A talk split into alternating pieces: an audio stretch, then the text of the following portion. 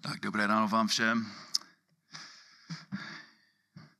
Je to vždycky privilegium být tady s vámi a spolu úctívat svého spasitele. Je to velmi pozbuzující předtím mít čas ve společné modlitbě a každou neděli vidět, jak pán odpověděl na ty modlitby, které jsme měli před týdnem. Vidíme, že je mnoho mezi námi, je, jsou nemocných nebo mají různé potíže, tak modlíme se za, za ně. Modlíme se za uh, Ginu, který je po operaci a je teď doma. Normálně bych vás poprosil, abyste otevřeli své Bible k listu Římanům, ale dneska máme něco uh, jiného. Ve 2000 jsme začali probírat uh, téma o členství v církvi. A jak každý z nás ví, tak přišla doba covidu a ta doba změnila hodně věcí pro nás. A dneska konečně se vrátíme k tomu a, a proto dneska nemáme jenom jeden text, ale docela hodně. Já bych řekl, že dneska je trochu jako tornádo, že budeme všude v písmu, hlavně budeme v Novém zákoně. A nevím, jestli budeme schopni tak rychle nalistovat všude, ale jako pokud, pokud zvládnete, tak chválím vás. A možná během týdne můžu vám poslat seznam textů, které budeme spolu probírat. Ale možná na začátku, abychom měli nějaký začátek, tak pojďme do listu Efeským.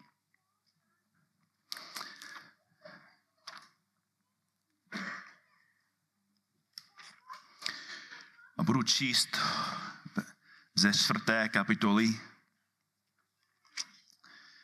Efeským 4, 10 až 16.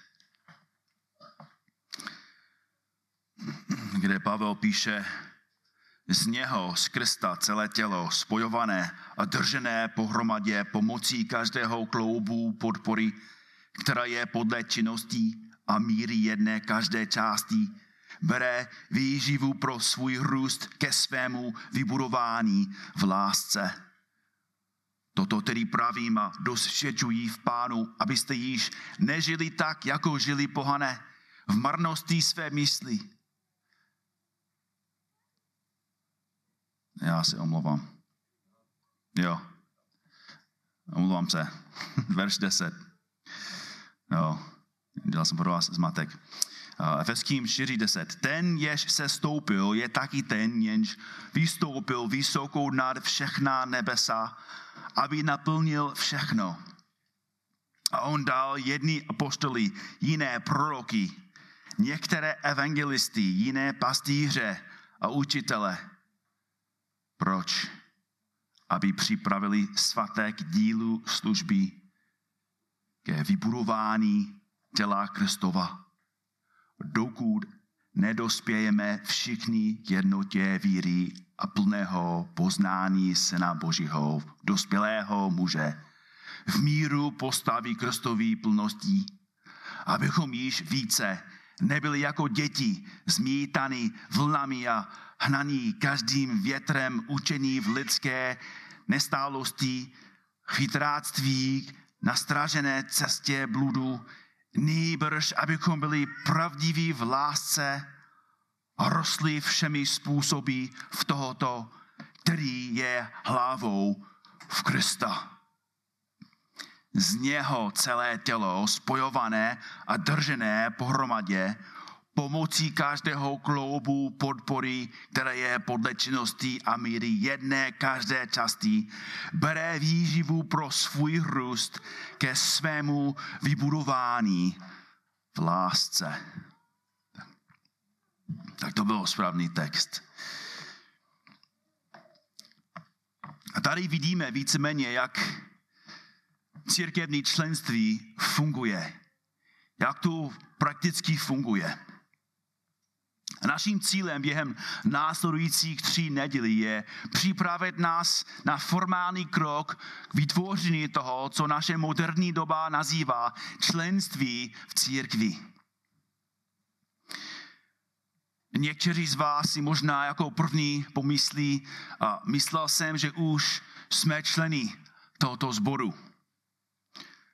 Ve skutečnosti jste již předpokládali, že jste členy této církve od chvíle, kdy váš Bůh spasil a když jste se dali pokřtit. A to dává smysl. A do určité míry máte pravdu. To by to mělo takhle fungovat. A v mnoha ohledech jsme tak fungovali. Jak se však církev rozrůstá, je stále více nutné definovat, kdo do této specifické skupiny lidí patří. Vzpomínám si, když jsme byli ještě v Kalifornii, když jsme začali sloužit v Cornerstonu a ten sbor byl jo, ještě malý. 60 lidí, což je často, co máme tady v neděli. A když jsme odešli, když jsme se přestěhovali sem, tak ten sbor měl už 300 lidí. Co znamenalo, že často, když jsme byli přítomní v neděli, tak jsem potkal lidi, kteří už chodili 6-7 měsíce, ale já jsem je potkal poprvé. A jako starší, jako pastýři tohoto sboru, tak jsme museli dobře definovat, kdo opravdu je člen tohoto sboru, za koho jsme zodpovědní. A je to stejně u nás. Ten sbor je větší a větší, roste, počet roste. A proto členství bude důležitější a důležitější. A pro, asi pro většinu to dává smysl. Ale pro jiné však může myšlenka členství v církvi znít velmi podivně a podezřele nebo dokonce nebiblicky. Může vyvolávat obavy, že se církev stává autoritářskou. U jiných může vyvolat obavy, že se církev stává příliš podnikatelskou, že, že teď budeme jako společnosti nebo klubem, u jiných to může vyvolat špatné zkušenosti z minulosti. Možná jsi byl, možná jsi byl v minulosti v jiném sboru, kde ty starší, že ty vedoucí zneužívali svou pozici, zneužívali svou autoritu, nevedli dobře, nestarali se dobře, nesloužili. Spíš panovali. A proto je velmi důležité, abychom definovali členství v církvi podle Božího slova. Otázka je, jestli členství je biblické. Učí to písmo? A já vám hned na začátku řeknu, že ano. Je to biblické. Existuje od založení, od založení první církve v Jeruzalémě. A je to něco, co my sami potřebujeme ustanovit. A myslím, že na konci dnešního kázání se mnou bude většina z vás souhlasit. A modlím se, abyste na konci těchto tří týdnů souhlasili s následujícími čtyřmi pravdami. Budete souhlasit s tím, že církevní členství je biblické, že církevní členství je výsada, církevní členství je závazek a každý opravdový křesťan musí být členem biblické místní církve.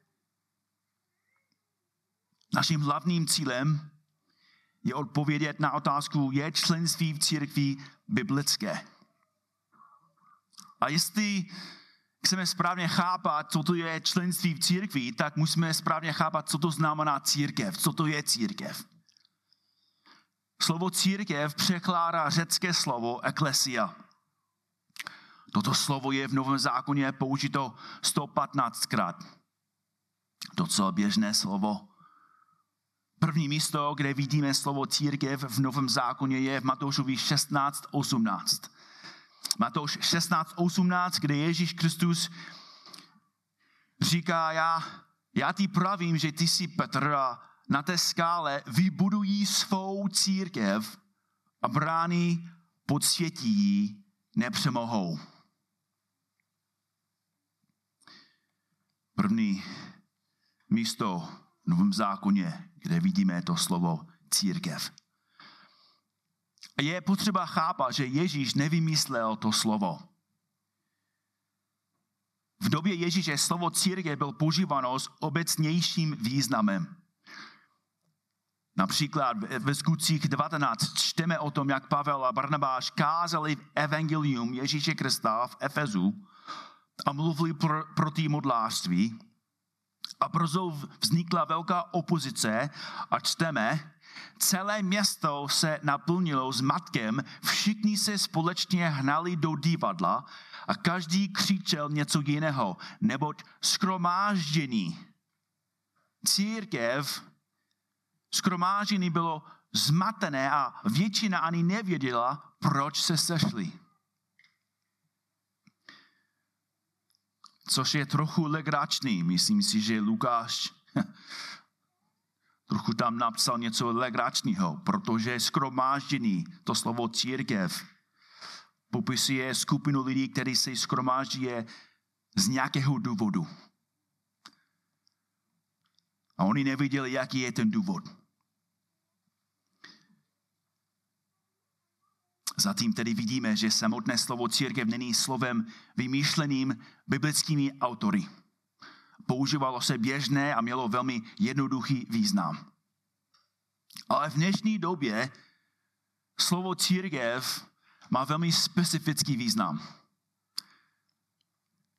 Tady v Čechách je vždy spojováno s náboženstvím, s křesťanstvím a, a, a nejčastěji s římským katolicismem. Právě proto dnes mnoho evangelikálních církví opouští slovo církev a používají výrazy jako sbor nebo skromáždění. Stejně jako my, biblický sbor křesťanů Kladno. Skupina křesťanů, kteří bere Boží slovo vážně.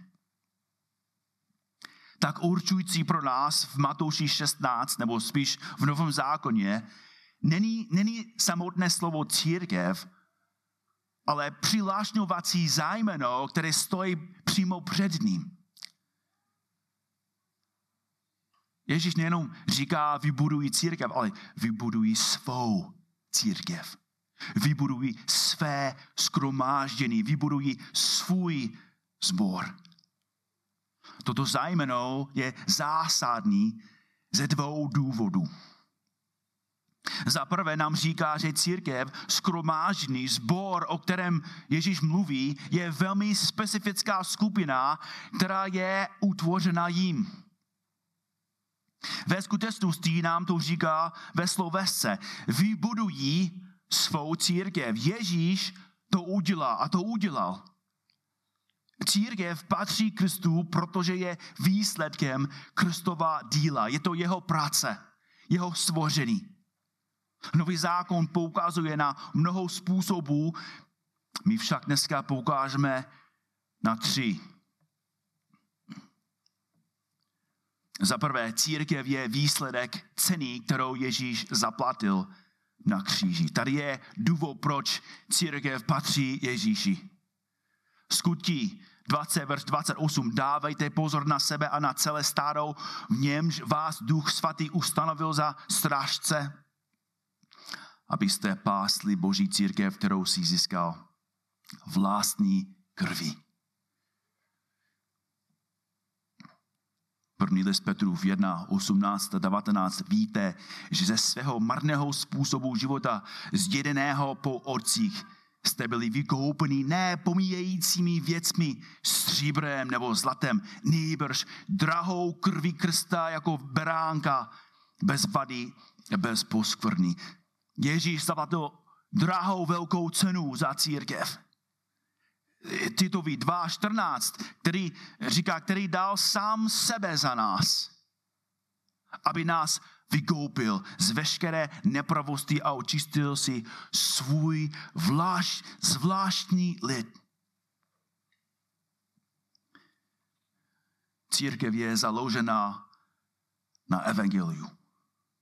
na tomto Kristus za nás zemřel, když jsme ještě byli hříšníci.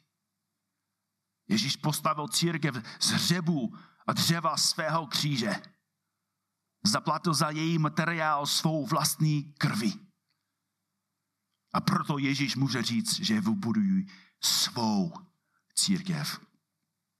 Navíc je to výsledek toho, že nás povolal z hříchu a temnoty. Církev je výsledek ceny, kterou Ježíš zaplatil a církev je výsledek toho, že nás povolal z hříchu a temnoty. První list Petrův 2.9. Vy však jste rod vyvolený královské kněstvo, národ svatý, lid určený k božímu vlastnictví, abyste rozhlásili mocné skutky toho, jenž vás povolal ze tmy do svého podivu hodného světla. Církev je lidem světla. A každý pravý věřící byl povolán z temnoty do světla Kristova, do života Kristova. Proto katolická církev říká, mimo církev není spásy, mají částečně pravdu. Mílí se v tom, že mluví o špatné církvi a špatném spasiteli. Zachranuje pouze Ježíš. A když Ježíš zachránil, to člověk automaticky patří do jeho těla. Patří do sboru, patří do církve. A třetí pravda je velmi praktická. Církev patří Kristu, jak je vidět z toho, že nám dává dary, abychom dokončili to, co on začal. To jsme četli už. A pojďme zpátky do listu Efeským, do čtvrté kapitoly. Efeským 4.7 čteme, ale každému z nás byla dána milost podle míry Kristova obdarování. A jedenáctý verš. A on dal jedny apoštoly, jiné proroky, některé evangelisty, jiné pastýře a učitele. Proč? Aby připravil svatek dílu služby ke vybudování těla Kristova. Musíme vidět dobře souvislost mezi Matoušem 16.18 a tím, co Pavel tady píše. Když Ježíš říká, že se chystá vybudovat svou církev, má v plánu to udělat s vámi, s námi. Jak Pavel říká, Ježíš nám dal dary. Dal vám dary. Vám dal talenty, schopnosti, které jsou určený ne pro nás, nebo já bych to řekl takhle, pán mi dal dary a ty dary nejsou pro mě. Pán ti dal dary a ty dary nejsou pro tebe. A ty dary jsou, abys pracoval na sboru, abys spolu budoval sbor. Jinými slovy, Ježíš nyní nebuduje církev přímo. Ježíš nekáže, nedělá biblické poradenství, neslouží jako starší, nepřipravuje obědí, neobjednává pící, nenavštěvuje džinu, když je v nemocnici, ne, nedělá jako zvuk, neevangelizuje sousedí, ne, nevede zpívány. Ježíš tí věci nedělá přímo. Jak to dělá? Skrze nás. Skrze tebe. Vy a já tyto věci děláme. Proto pokud nerozumíme členství, opravdu nerozumíme to, co, co Ježíš plánuje dělat v Matouši 16.18.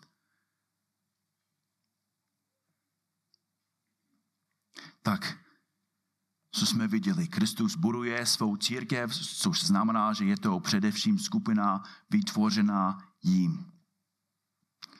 Ale je další pravda. Je to skupina, která je vytvořena pro ně.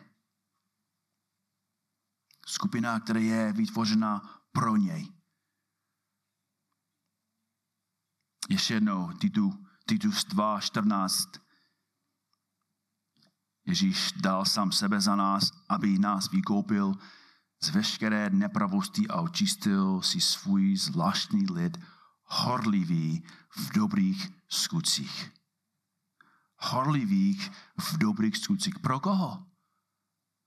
Pro Ježíše. A vzpomeňte si na to, co jsme studovali dávno v Římanům v první kapitole.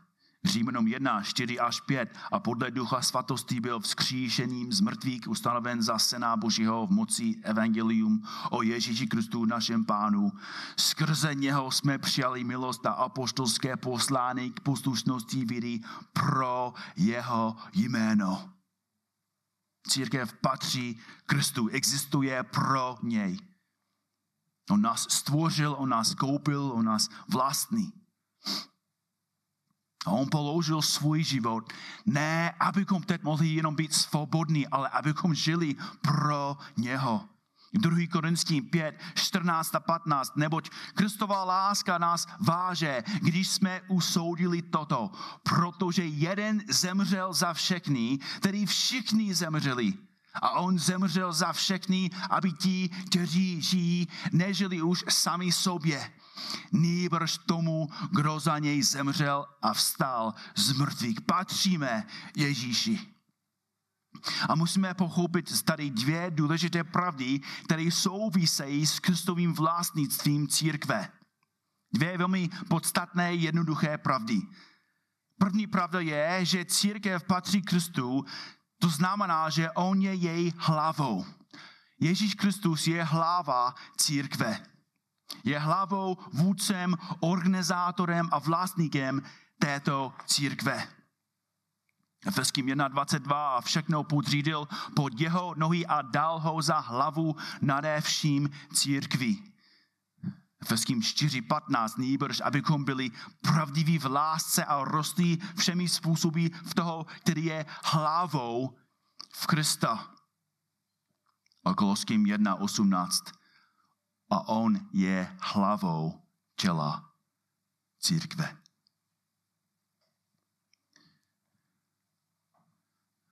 To znamená, že papež není hlavou církve anglický král nebo anglická královna není hlavou církve. John MacArthur, John Piper nebo tvůj nejoblíbenější kazatel, nějaký český kazatel, není hlavou církve. Daniel není hlavou církve. Markus není hlavou. Této církví vládne Ježíš Kristus. On mluví, my nasloucháme. On přikazuje, my posloucháme. A i když ho nevidíme, bratři a sestry, na vlastní oči, je, je s námi. Jako přebývá mezi námi. A jak jsme se slyšeli, jak jsme slyšeli dnes ráno, on se vrátí. Vrátí se pro jeho církev. Vede nás skrze písmo. Buduje tento zbor skrze každého z vás. A on však není jenom hlavou, Ježíš Kristus je také středem.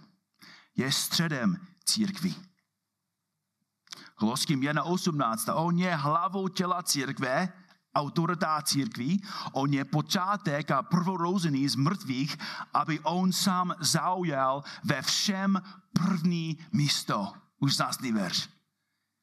Aby on sám zaujal ve všem první místo. Středem tohoto zboru je Ježíš Kristus. Nejen, že ho následujeme, ale my ho uctíváme. Nejen, že se od něho učíme, ale taky se mu klaníme. A to je cíl každého skromážení. Modlíme se k Ježíši, uctíváme Ježíše, zpíváme jemu. Jednoho dne se mu budou klanět všechny, všechny národy.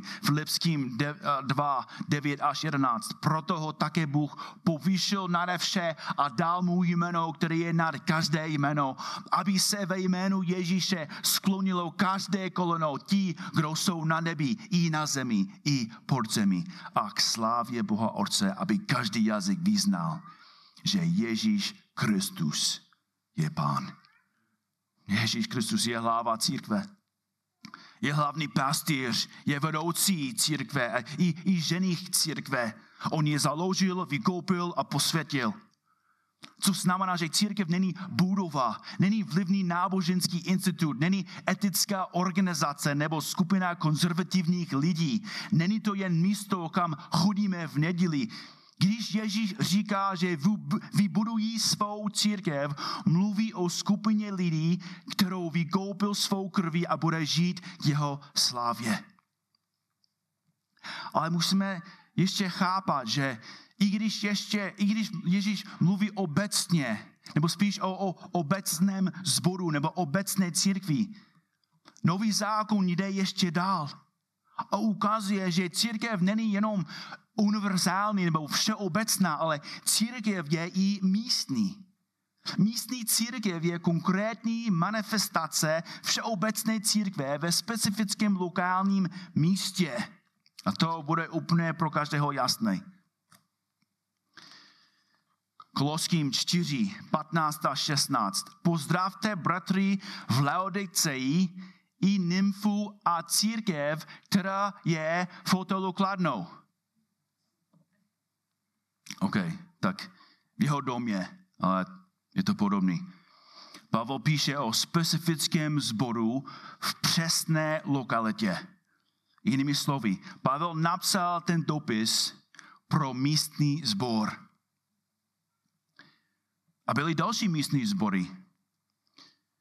Pavel pokračuje, až bude u vás tento dopis přečten, zaříďte, aby byl přečten také v laodikejském zboru a abyste i vy přečetl dopis laodikejským.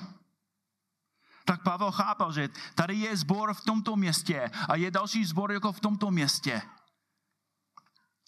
Každý zbor je místní. Navíc Skutí 6, 1 až 3. V těch dnech bylo přidav, přibývalo učedníků, nastalo reptání helénistů proti Hebrejům, že při každodenní službě jsou jejich vdovy zanedbávány a proto apostolové, o něch 12, svolali veškeré množství učedníků a řekli, není správné, abychom mi zanechali Božího slova a sloužili při stolech. Vyberte si tedy, bratři, mezi sebou sedm osvědčených mužů, plných ducha svatého a moudrosti, které ustanovíme pro tento úkol. Jinými slovy, ty, ty lidi dobře věděli, kdo k ním patřil. Věděli, kdo jsou jejich členové. A další zajímavá, zajímavá věc. Čteme v první listu Timotejevi 5, v verších 9 až 10, že církev v Ezu měla seznam vdov. První list Timoteovi 5, 9 až 10, do seznamu, ať je zapsána jen taková vdova, která není mladší než 60 let, byla ženou jednoho muže, je známá dobrými skutí, jestliže vychovávala děti, byla pohostinná, umývala nohy svatým, pomáhala lidem v tísni, jestliže šla za každým dobrým skutkem. To jsou podmínky, aby církev podporovala vdovu. To jsou silné podmínky. A měli ten seznam znamená, že dobře věděli, jaké vdovy patřily k tomu zboru a navíc věděli, jak ty vdovy žili. Jestli žili hodný životy. Nejenom zkoumali ty starší, jestli ty starší jsou dobré vzory, ale očekávali, že i nějaká vdova, která jako v dnešní době nemá hodnotu a cenu. Pavel říká, že i ty vdovy mají cenu, mají dary, mají něco, co dělat ve sboru. Když vdova žije božným, s božným způsobem, tak celá církev vidí, tady je, co pán dělá v životě věřícího. A když ta žena žila s božným životem, Pavel říká, zbor může ji podporovat i musí. Milí seznam. Další, další důkaz členství je skutí 14, 21 až 23.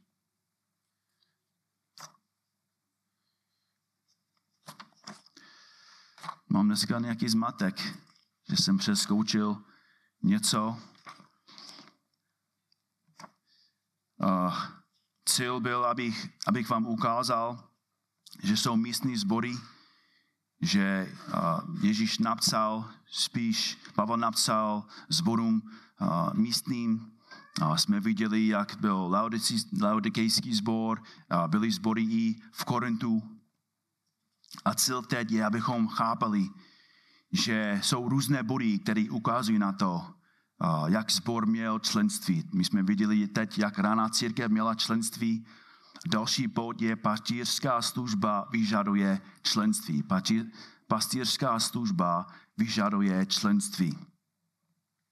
My jsme viděli, jak ty starší měli ustanovat diakony.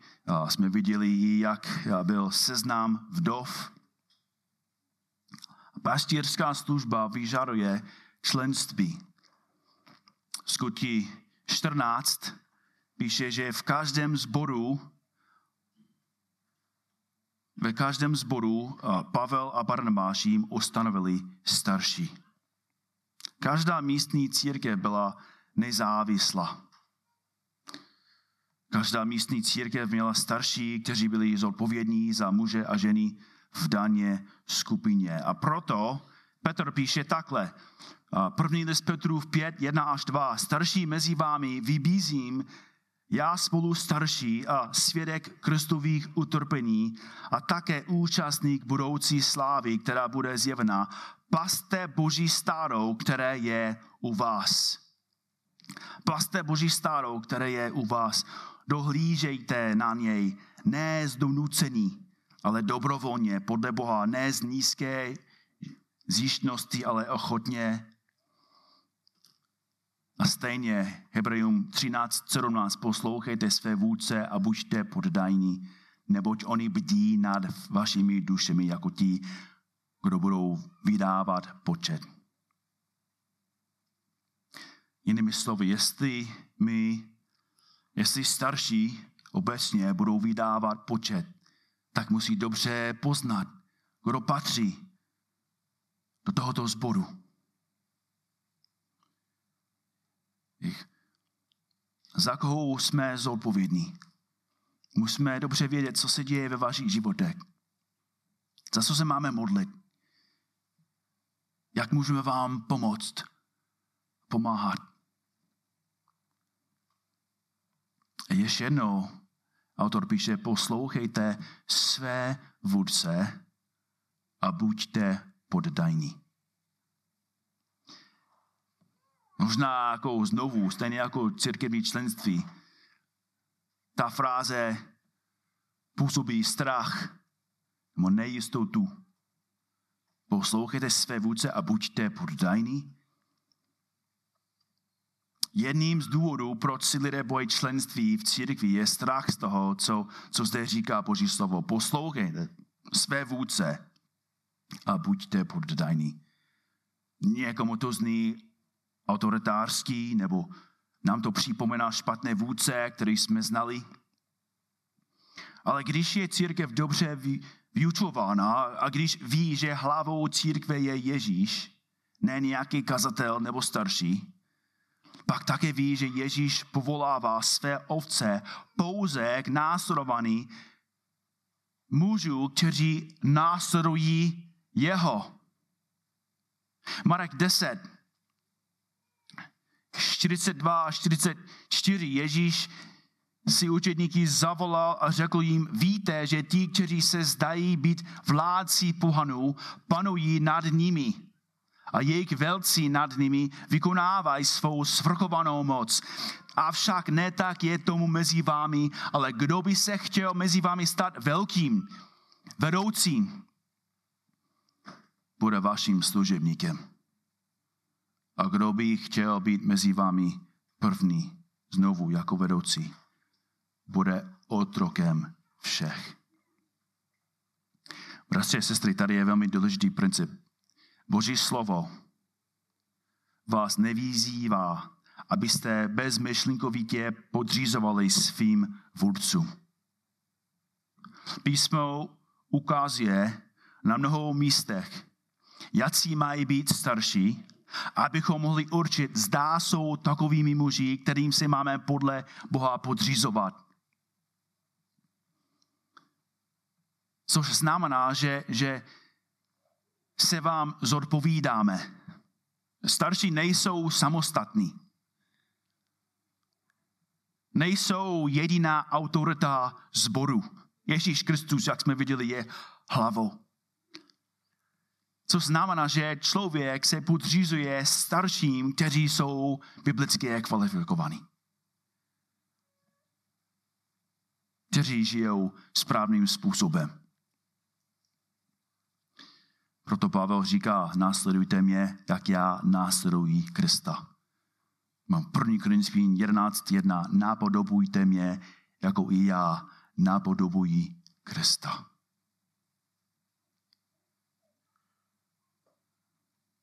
Cíl staršostvo nebo staršostva, cíl biblických starší není, aby byli jenom autoritě, ale aby byli vzor pro celý sbor. Aby každý věděl, tady je, jak vypadá věrný křesťan. Tady je, jak vypadá věrný manžel, věrný otec. Tady je, jak vypadá člověk, který opravdu miluje Pana a miluje hříšníky a slouží ostatním. Jenom takový vedoucí je hoden, aby dalšího nastudovali. Pasírská služba vyžaduje členství. A další důkaz biblické, biblického členství je církevní kázen vyžaduje členství. Matouš 18, 15 až 17, kde Ježíš říká, jestliže tvůj bratr proti tobě zřeší, jdi a pokáraj ho mezi čtyřmi, čtyřma očima Poslechněli tě, získal si svého bratra, jestliže by však neposlechl, vezmi si sebou, vezmi s sebou ještě jednoho nebo dva, aby ústy dvou nebo tří svědků byl potvrzen každý výrok. Jestliže by je neposlechl pověstou skromáždění, pověstou církev. Jestliže by neposlechl ani skromáždění, ať je tí jako pohán a celník.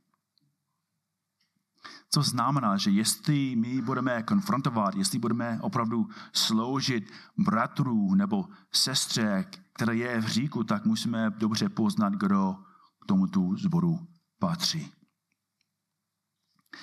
A poslední, poslední důkaz, že členství v církvi je biblický, je, že služba a poslušnost vyžaduje členství. Služba a poslušnost vyžaduje členství. V Novém zákoně je 1050 příkazů. 1050. Mnohé z nich se týká způsobu, jak se sobě máme chovat. Římanům 12.10. Vroucně se navzájem milujte bratrskou láskou, v prokazování úcty předcházejte jeden druhého. Nebo Římanům 12.13. Stílejte se se, se svatými v jejich potřebách. Římanům 12.16. Mějte jeden k druhému stejný ohled. Nebo 1. tesalonický 4.18. Navzájem pouzbuzujte. 5.11. Navzájem pouzbuzujte a buďte jeden druhého. Nebo spíš budujte jeden druhého. Mm, První sezonický 5.14. Napomínejte jeden druhého. Efeským 4, 32. Buďte k sobě navzájem láskaví, milosrdní a odpouštějte si navzájem Filipským 2.3. Nic nedělejte ze soupeření ani z ješitností, nýbrž v pokoře pokládejte jeden druhého za přednějšího než sebe. A mohli bychom pokračovat dál. Mohl bych tady stát celou hodinu a číst a číst a číst. Ale musíme chápat, že to není ve skutečnosti, to není možné poslouchat Ježíše to není možné poslouchat přicházání nového zákona, pokud nejsi člen v, no, v, v zboru. Přikázání, která posloucháme, posloucháme tím, že aplikujeme ty věci ve sboru. Což, vede, což nás vede k podstatně otázce. Co to je církevní členství? Velmi jednoduché. Členství je privilegium a závazek se spojit s rozpoznavatelným duchovním tělem věřících, které se místně skromážďuje, aby úctovali Boha, budovali se navzájem a evangelizovali ztracené. Členství je privilegium a závazek. Za prvé je to privilegium. Je to velmi velký dar být v biblickém sboru. Znovu a znovu a znovu budu opakovat, že největší vliv v mém životě byl tím, že jsem byl v biblickém sboru. Jak jsem vám řekl mnohokrát, vyrostl jsem ve sboru, byl jsem ve sboru skoro každou neděli svého života. Nepoznal jsem Krista, nežil jsem pro, Kristu, pro Krista.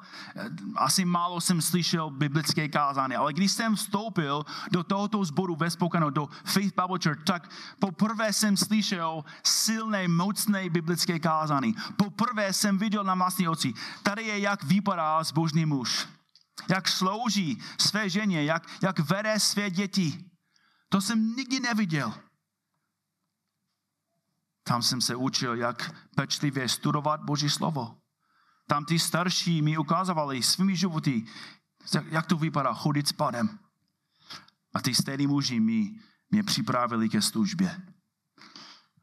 A možná největší dar ze všech, tak tam jsem potkal zbožnou ženu a ty bratři znovu nás připravili na manželství. Ten, ten, ten zbor, ten neznámý zbor ve Spokanu úplně změnil můj celý život. Bylo to pro mě velké privilegium. Církevní členství poskytuje božímu lidu učení, ochranu vykazatelnost, službu a vzor, které každý křesťan potřebuje, aby mohl růst v poznání Krista a plnit své povinnosti. Být členem církve je privilegium, ale je zároveň závazek. A tady je úplně poslední věc.